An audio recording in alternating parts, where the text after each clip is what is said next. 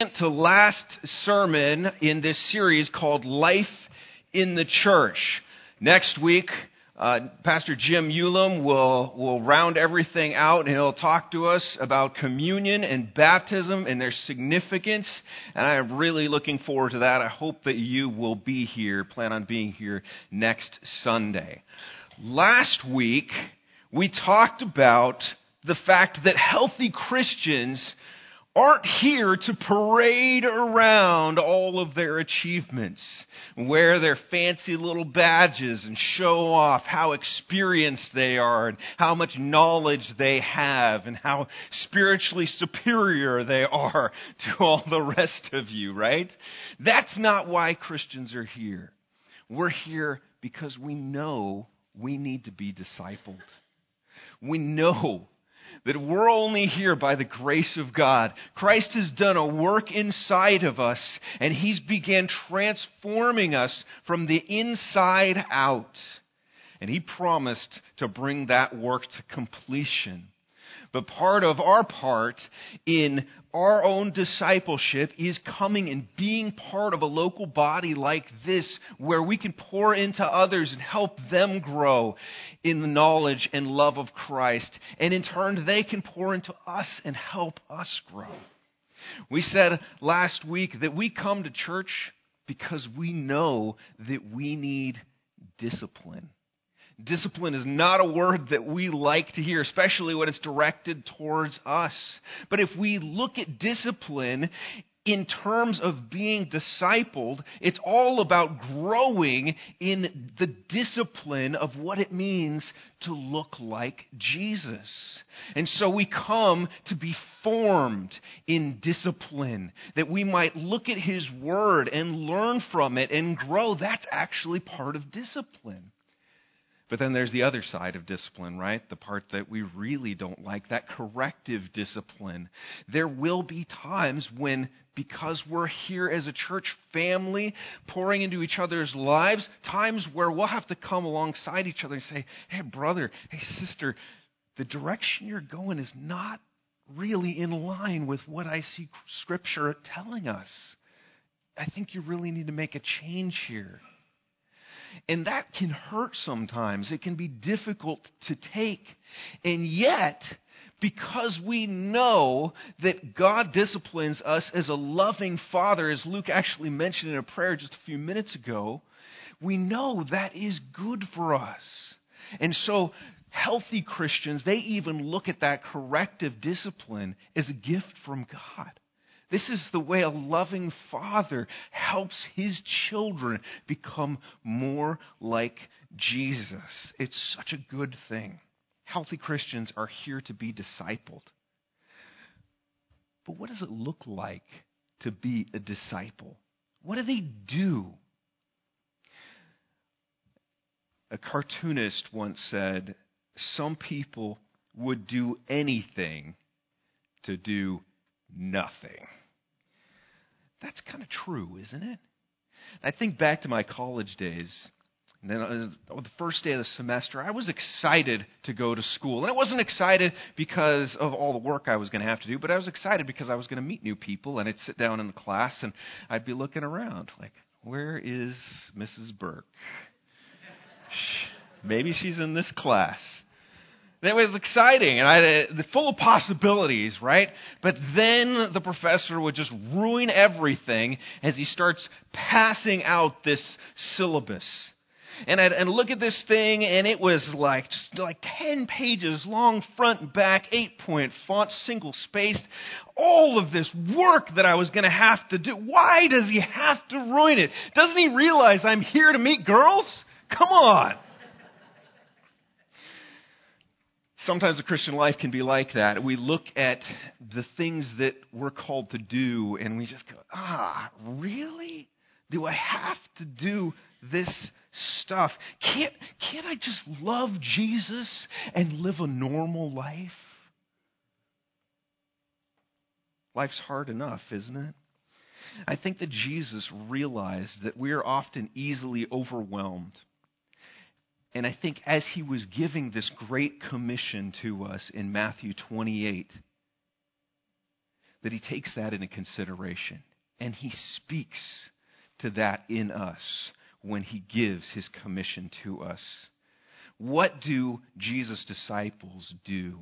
What should they do? Let's turn to Matthew chapter 28, and we're going to read through verse 16 to verse 20 together. And would you grab your Bibles and would you stand with me as we read from God's Word this morning? Again, it's Matthew 28, and we'll begin in verse 16. Now the eleven disciples went to Galilee, to the mountain to which Jesus had directed them. And when they saw him, they worshipped him, but some doubted. And Jesus came and said to them, All authority in heaven and on earth has been given to me. Go therefore and make disciples of all nations, baptizing them in the name of the Father and of the Son and of the Holy Spirit, teaching them to observe all that I have commanded you. And behold, I am with you always to the end of the age. May God bless the reading of His word. You may be seated. What do disciples of Jesus need to do? Notice I'm, I'm not saying what are they called to do because there is a very specific call that disciples have in this passage, but there's more to that. There's more that they actually need to do, and I want to tease that out this morning. First thing is this. Disciples of Jesus, they need to recognize his authority over all creation after they had seen him suffer and die under the authorities, their authorities in their world, there must have been some big looming questions in people's minds. Who is this guy that we've been following for these many, many months? He was able to heal people, and yet he couldn't save himself. He preached with authority. He made claims at divinity. He Yet he let our leaders put him to death. What was go- what's going on here? And even after he rose from the dead, I'm still some I'm, st- I'm sure still some had questions. Do I really want to be associated with this guy? Do I want to call myself one of his followers? They put him to death. Yes, he rose from the grave, but I don't think I can do that. And what guarantee do I have that if I continue to follow him, that it's going to be worth, worth it in the end? To the eleven disciples standing there, Jesus says, All authority in heaven and on earth has been given to me. This is a monumental statement. It's easy when we're, when we're reading this passage to just kind of breeze by this and get to the, well, what does God want me to do here? Oh, am I up for that? Okay, when we focus on that. But this is crucial for us. If we consider the Great Commission apart from this phrase, we actually do ourselves a tremendous dis- disfavor. Not only will we fail to comprehend the gravity of the command that he's about to give us, but will also fail to realize the limitless resources that he has to back up his disciples. Notice he says, all. All authority in heaven and on earth. Christ's authority is both absolute and it's universal. During his ministry here on earth, he showed his authority over sickness and disease, over demonic forces. He showed his authority over the elements when he calmed the sea and the winds. He showed his authority over sins when he forgave the paralytic. He showed his authority over death as he raised Jairus' daughter and he raises Lazarus. He showed his authority has had authority to condemn men to eternal death or grant them eternal life. We see that in John 5:27 and then again in 17:2. He had authority to lay down his own life for the sins of others that they might live again. He had authority to rule heaven and earth and to sentence Satan and his demons to eternal punishment in the lake of fire. We see that in Revelation 20. Jesus Christ is Lord and ruler of all. And that is awesome authority. We should stand in awe of who Christ is. What an incredible thing to be followers of Him, to be called His servants. Servants to the one who has all authority in heaven and on earth. It was one thing to be under the authority of my dad. He'd say, Boys, we got some work for you to do. We'd come outside. Okay, what do you want to? We need you to pull these weeds. And so we'd be out there with our tweezers pulling the weeds doing it obediently because we know that dad had authority. He could make our lives miserable. That was one thing to be under dad's authority. When I got my first job, though, my boss was a different kind of authority. He wasn't related to me. He didn't have to love me. He didn't have to pay me. He could fire me. And so there was another level of intimidation there when I started working at Cornerstone Bible Church over in Glendora and I got called into the pastor's office for something I didn't do, that was authority. I was scared of that man. Now he takes me to lunch and he praises me all the time. But back then, whew, I was terrified. It's one thing to be under human authority, though. Their authority is limited, it only goes so far but to be under the authority of the King of Kings and Lord of Lords, the one who has ultimate authority. That's hard to even imagine, right? And I think because it's hard to imagine, often we don't imagine it. We just put it put it to the side. And, oh yeah, Jesus, you know, but you know, I'm doing doing stuff here. No, it's a big deal. If I were one of the disciples listening to Jesus on that day, knowing that he had risen from the dead, I mean, he showed his power. And now hearing that he has ultimate authority over all things, I would be feeling pretty small. Pretty, pretty small. Have you ever known someone who liked to push their weight around? When I say jump, you say, how high. If there's one person I would want to jump for, it would be Jesus. It would be Jesus.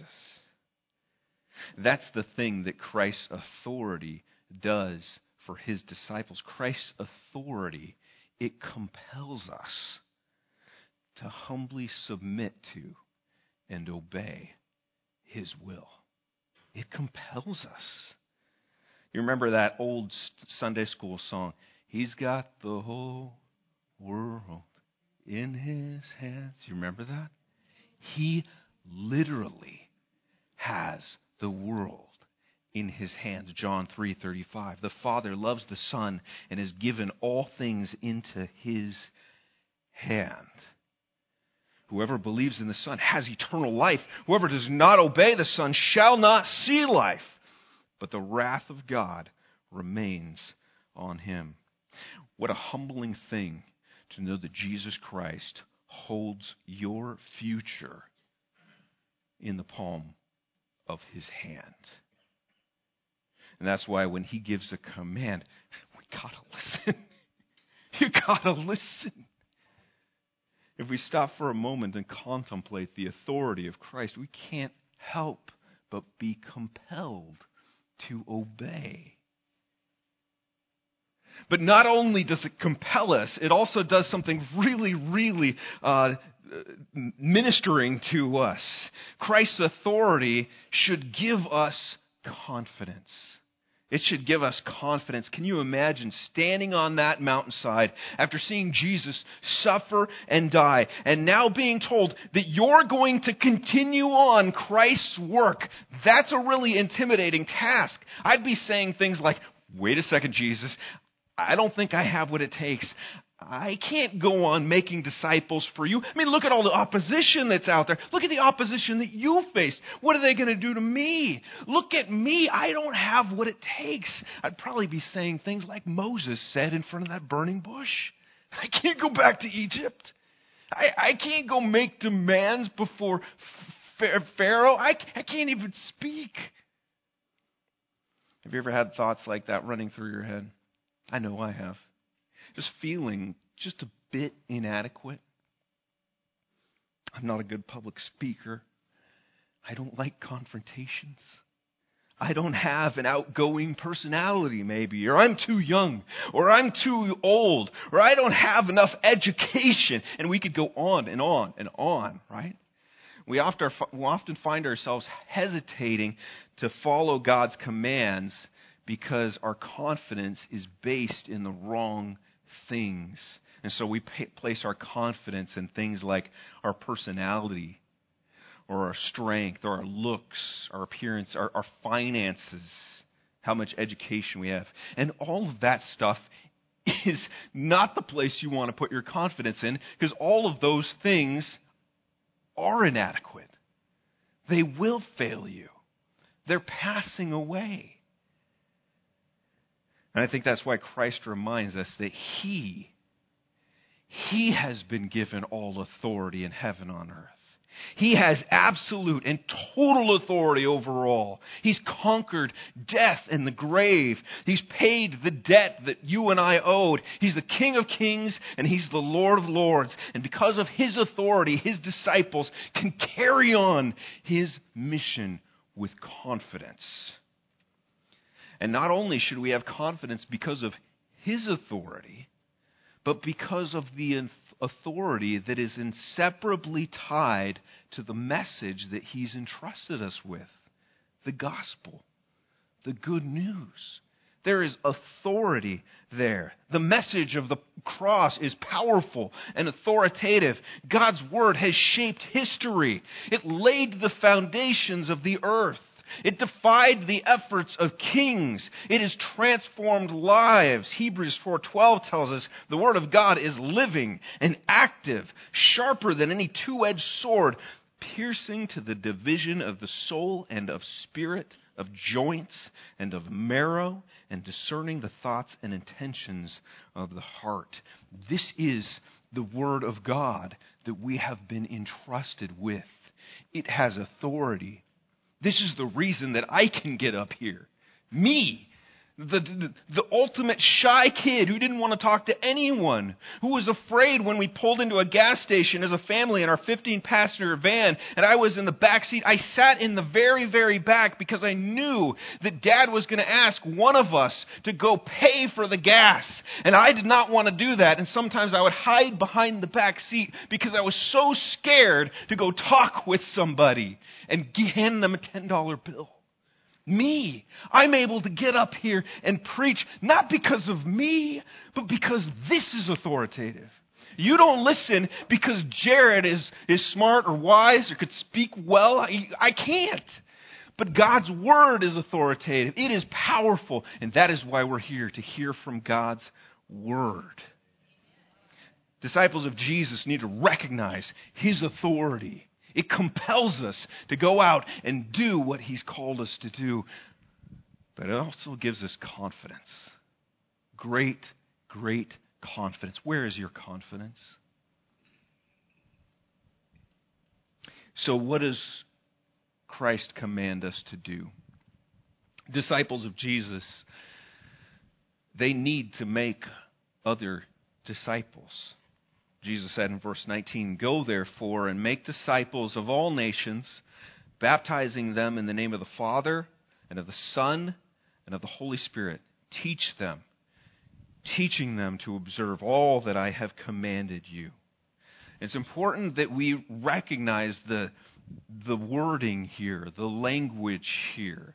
The command is not to go which is one of the things that I thought it was. I, I, I, need, to go. You mean God is calling me to go? You mean I have to, where I'm at is not good enough. I have to go somewhere else to do God's will. I don't know if I want to go somewhere else. I, God put me here.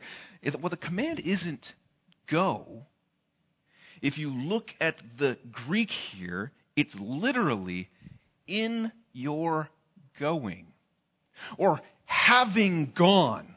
We go places. We move from place to place. We're in our homes, then we're at the store, then we're at work, and then we're at school, and then we're at Magic Mountain. We're all different places. In your going, he says, make disciples as you live, as you do the things that you've got to do. You do them day in and day out. You go to work, you go to school, you go all those different places. Wherever you go in life, you got to remember one very important thing. You're there to make disciples. Even as you're sitting in that classroom, I'm here to make disciples. Even as I'm at the grocery store, I'm here to make disciples. How am I going to do that? It's going to look different at school versus at the store versus at work or versus with my family. But I'm still called to make disciples. Make disciples of all people. Imagine if we uh, we got together and we were bored on a Saturday, so we went and took a tour of an oil refinery. This is really popular to do these days. It's real real fun, and maybe we can do it next Saturday. But the tour guide, he shows us all the intricacies of this factory, the refining process, the vast catalyst chambers and the pipes and the heating vats and everything that went into refining oil. And the tour ends, and one smart guy raises, there's always that one guy that has all the questions. Hey, excuse me, I got a question for you. Sir, you, showed us everything in the process of, of how you make all these vast products, from gasoline to you know uh, oil for your car to you know facial creams and all these different things that oil is made into. I don't know. But one thing you haven't showed us, you haven't showed us the, the packaging department and how this stuff gets shipped out all over the place. You're making useful products, right? And the tour guide kind of gets a little sheepish and says, Well, actually, this particular plant it doesn't have a shipping department because you see we all the oil that we produce we actually have to use it to keep our plant going. That'd be ridiculous wouldn't it? It'd be absolutely ridiculous. And yet sadly in our Christian lives, sometimes they look a little bit like that oil refinery. We get so preoccupied with maintaining our quality of life that we completely neglect that to which Christ has called us. We tell ourselves, we'll try to fit that task in, that task of making disciples, we'll try to fit it in when we have some extra time, but that time rarely comes. Jesus didn't ask us to make disciples every now and then. He said, This is what you're to do all the time. As you go, as you go on living at home, at work, at school, at play, make disciples. That shouldn't be just part of our lives. That should define our lives. We are Christ's disciples, and so we are disciplers. That's who we are. It's stamped on us, and we do it should be doing it all the time. So, what does it mean to make disciples? How do we go about this great task of, that Jesus has given us? Notice he doesn't say, go make converts. He says, go make disciples. We're not called just to get people to raise their hand and pray a prayer after us, are we? There was a time when I thought my job was just to seal the deal. And so I would, I would really push people, really push, push students back in the day. And I need you to pray the prayer, follow after me, repeat after me. And then once I did that, I just felt this, this weight of relief just be lifted off of me. And I'm like, I did it. I did it. There's another one. Check. Write it in my Bible. but the end result, you look at these kids' lives years and years after, and too many of them look a lot like that seed that Jesus was talking about the seed that fell along the path. Fell along the path. They heard the Word of God, but didn't completely understand it, and so it was just snatched away. The call that Jesus gives us is far bigger than just getting someone to repeat after me. to sign on the dotted line. We're not insurance salespeople here. That's not what we are called to do. We're called to disciple. And that word disciple, its root meaning refers to both believing and learning. Jesus wasn't saying go recruit believers or just go recruit learners. Making disciples is about leading people to faith in Jesus and then walking beside them through life, through all those challenges and joys that life brings, that their faith might, might, might grow and mature.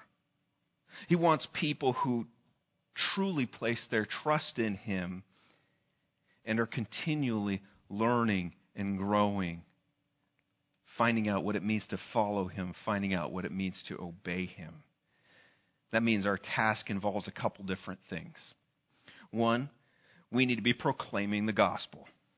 Proclaiming the gospel, calling people to faith in Jesus Christ. We need to be telling them of the great, their great need for forgiveness. We need to be telling, sharing with them Romans 3.23, that all have sinned and fall short of the glory of God. We need to be pointing to them the Romans 6 23. The wages of sin is death. Yes, all have sinned. That includes you.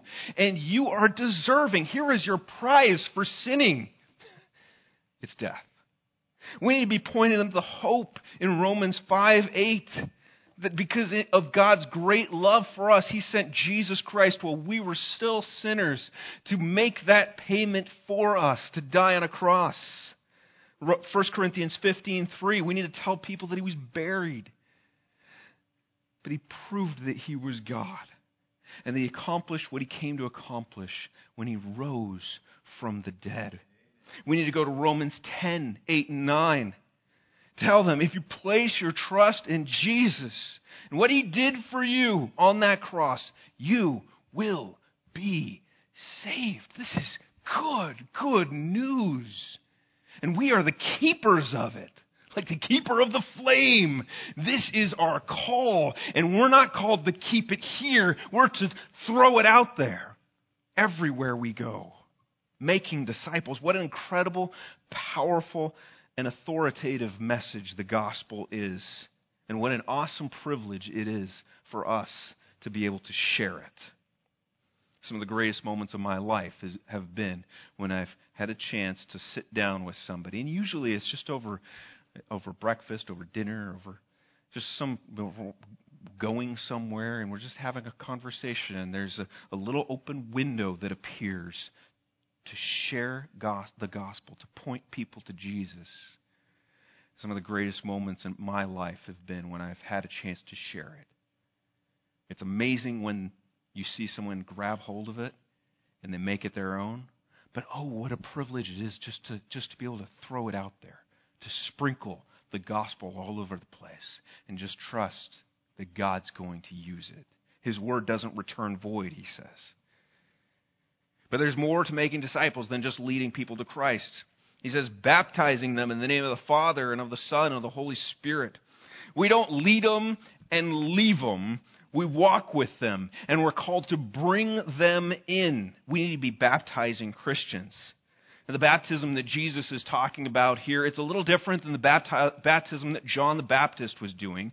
John the baptism was all about one turning from sin and turning to God and they confess their sin and they're baptized in the Jordan River. That's the way it worked. The baptism Jesus instituted was one in which the believer is actually outwardly identifying with Christ and saying, Christ is now in me. I've been crucified with him. I no longer live, but Christ lives in me. It says something so much more than, than about just me deciding I'm turning from my sin and I, I'm turning to God. It's about, no, my actual life has been dead and buried. It was crucified with Jesus. Romans 6 3 says, Do you not know that all of us who have been baptized into Christ were baptized into his death?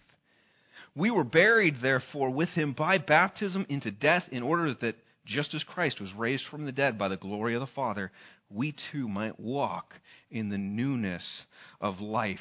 Through baptism, believers make a declaration. They publicly proclaim my old life, it's gone. Jesus is my life now. Their faith, it's not something secret. It's not like they, they went out and just kind of quietly took out an insurance policy, you know, just in case someday. No, no, no, no. This is something to be public. I want to openly share this reality uh, that is now live inside of me. It's the way that new believers they declare to the rest of the the people of God, I'm one of you. And, and, and in so doing, they become part of the body of Christ. When we had that baptism just a few weeks ago, and we had Salida and Adam and Aaron, they got in that baptism, and, and they were announcing to you that all of you, you trust in Jesus, right? I want you to know I trust in Jesus too. And this is what I'm going to do to show you. I'm getting in this, this awkward position and I'm wearing shorts in church. This doesn't seem right. And now I'm in water and you're in chairs looking at me and I'm going to go in all the way. That's so that you know my old life is dead. When I come up, I want it to send a clear message to all of you Jesus is my life. He's my life, just like He is your life. And they're brought in to our fellowship. And we can now hold them accountable. We can we can say, you know, weeks go weeks and weeks go by and we see Aaron over here and hey Aaron, I need to talk to you because where you're going, man, it's not looking good. Or hey brother, I just I just want you to know you're one of us. I'm praying for you. I care for you. You're a part of this body. You're part of the family. We are brother and sister here. That's good. It's so good. So when Jesus commands us to baptize disciples, he's telling us, in a way, to connect them with the body of Christ. As they stand before everyone, they're testifying to their faith.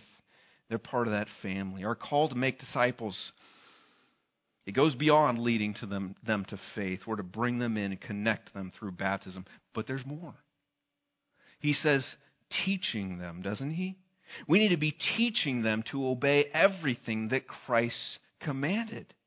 In John 14:23, Jesus answered, "If anyone loves me, he will keep my word, and my Father will love him, and we will come to him and make our home with him. Whoever does not love me does not keep my words." It makes sense that if we're going to obey Jesus' teaching, we need to be taught, don't we? Just like you don't grow up to be a doctor, you don't grow up to be a lawyer without instruction. So disciples of Christ need that instruction. And this is part of our call to make disciples, to walk with people. That's one of the beautiful things about our church. It is a church that stands by people, it embraces them. The fellowship part of our name, I see that here. And I've talked with people and I've asked them, why, why are you at this church? And they say, well, let me tell you friend of mine, they they called me uh, and they knew that I was a, a new believer, and they said, "Hey, you need to come check out our our men's group. You need to come to Iron Men." And I came to Iron Men, and uh, I actually had a lot of stuff going on in my life, some really really heavy stuff, and and I, sh- I shared some of that, and I had men in this church at Bethany years and years ago say, "I will walk with you." And they met with me and we read God's Word together, and I have grown. And now I'm doing that for others. I'm making disciples. Discipleship is happening here, and it is beautiful. It is absolutely beautiful. We're here because we love the Bible. That's another thing that's been pointed out to me. It's Bethany Bible Fellowship. It's right in the center of our name. It's in a place of prominence because we love God's Word, and this is what we're, we're all about. This is what we are try, we're trying to align our lives with, and it is wonderful. I love that about our church.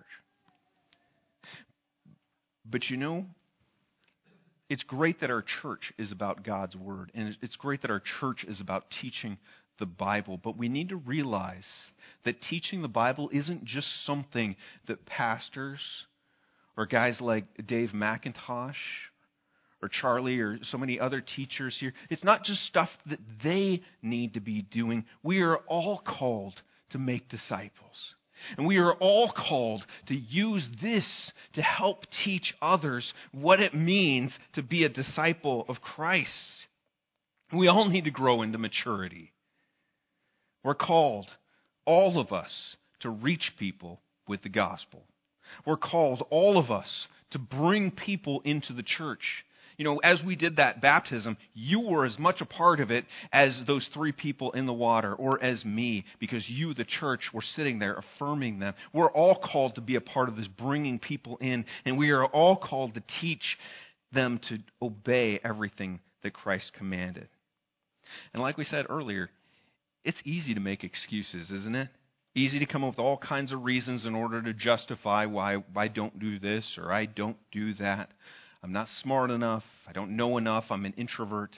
I'm too young. I'm too old. One of my personal favorites, and I've been told this many times, not here yet. These are some of the saddest words I've heard. I've done my time. Let's have the young people have a turn. But Jesus doesn't give room for any of these excuses. He doesn't say as long as you're old enough to vote, or as long as you are not retired, or as long as you have an outgoing personality, or as long as you have a college degree. He doesn't say any of those things. He doesn't even say as long as you're healthy. He just says, go make disciples. Wherever you are, whatever your circumstances, whatever your personality, your ability, your resources, make disciples, baptize them, and teach them. Bring them into the church and help them grow. Disciples, disciples of Jesus, they need to be disciplers. And finally, he tells us something very important. He says, Behold, I'm with you always. I'm with you always to the end of the age. Disciples of Jesus need to remember he's always with them. This isn't an easy task we've been called to, but we got to remember we're not doing it alone. We have the one who has all authority in heaven and on earth, and he is with us. He is there helping us, assuring us, comforting us, equipping us, and empowering us. He's not just with us when we're at church or when we're feeling positive or spiritual or when we're at the top of our game, game or when we're healthy. He's with us always to the end of the age. Until that time, disciples need to be making disciples, and we can be sure that He is with us. So let's be on that mission. Let's be making disciples. You know, in my days of ministry, some of the most powerful witnesses to the hope that they have in Jesus Christ have not been the able bodied it's not been the financially well off. It's not those who are young and vigorous. It's often been those who were laying in hospital beds and those who were restricted to wheelchairs. In my first church where I served, I was a junior high uh, pastor there. And we had a volunteer, a guy named Joe. Joe was in a wheelchair, one of those cool power ones. It actually had flames on the side, so we thought he was cool. But Joe had muscular dystrophy. His body was wasted away. All his muscles were completely atrophied. His face was sunken in. He could barely speak. He could kind of move that little joystick and get around. And every Wednesday night, he would roll all the way across town to come to our little church and be with high school students and junior high students. Just be there with them. He couldn't sing the songs, he couldn't even give high fives.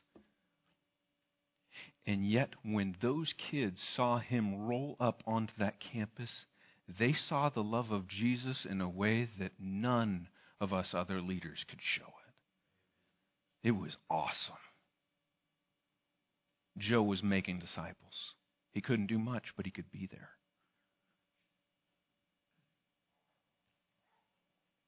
some people would do anything to be able to do nothing. If we truly believe that Christ died for our sins, that he was buried, that he rose again on the third day, he's now seated in glory as the victorious, authoritative Lord of all, we can't be people who do nothing. Let's be the people that Christ has called us to be. Let's be disciples who are in the business of making disciples. Would you pray with me? Lord, we are, we are so grateful that you have shown mercy to us and have called us to yourself. You've opened our eyes to the, our need for you, Lord. You've poured out grace upon grace on us as we've confessed our sins to you and uh, drawn our eyes to the cross of Jesus Christ and trusted in Him. We are now yours, and we've been brought into this wonderful, beautiful family that you have created. And we have an incredible hope in you, Lord. And we have an incredible mission. Lord, help us to take that seriously. Help us to each and every day of our lives every word that comes out of our mouth, every thought that's in our brain, to be about the business of making disciples. Lord, we're followers of Jesus Christ, and Jesus gave his life so that some might know him, some might be saved. And as followers of him, Lord, we have that same calling, that same mission. Lord, help us to give of ourselves as Christ gave. To give it all, freely, completely, joyfully, for the sake of more coming to know you. Help us to be fishers of men. Help us to be disciples who make disciples. We love you, Lord. Thank you for that mission. Thank you for the resources to do it. Thank you for the privilege it is to serve and to be spent for your glory and the good of others. We pray these things in Jesus' name and for his sake. Amen.